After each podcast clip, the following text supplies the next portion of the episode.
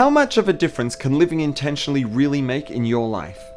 For this week's Byte of Judaism, let's take a quick dive into the power of living intentionally. There are countless decisions that each of us makes throughout the course of our day what to eat, how much to eat, whether to exercise, whether we scroll mindlessly on our phones, or put them away and look into the eyes of someone we truly care about.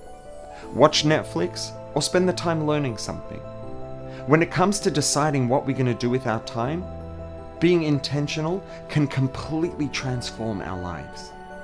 Every decision we make becomes a part of our journey. Acting without really thinking can take us in directions that we don't really want to go in.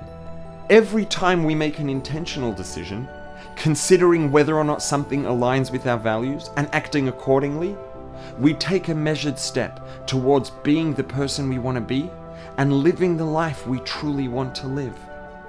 They say you are what you eat. This week's Torah portion describes the animals that we are allowed to eat. One of the hallmark requirements for an animal to be kosher is that it chews its cud. After it chews its food and swallows it, it brings it back up into its mouth and chews it a second time.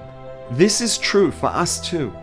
In a sense, chewing things over makes us more kosher. When we rethink and seriously consider whether something is going to take us in a direction we want to be going in, whether it fits with the Creator's guidelines, whether it's going to integrate divinity into our souls and uplift the world, we end up making better decisions, strengthening our souls, and making the world a better place.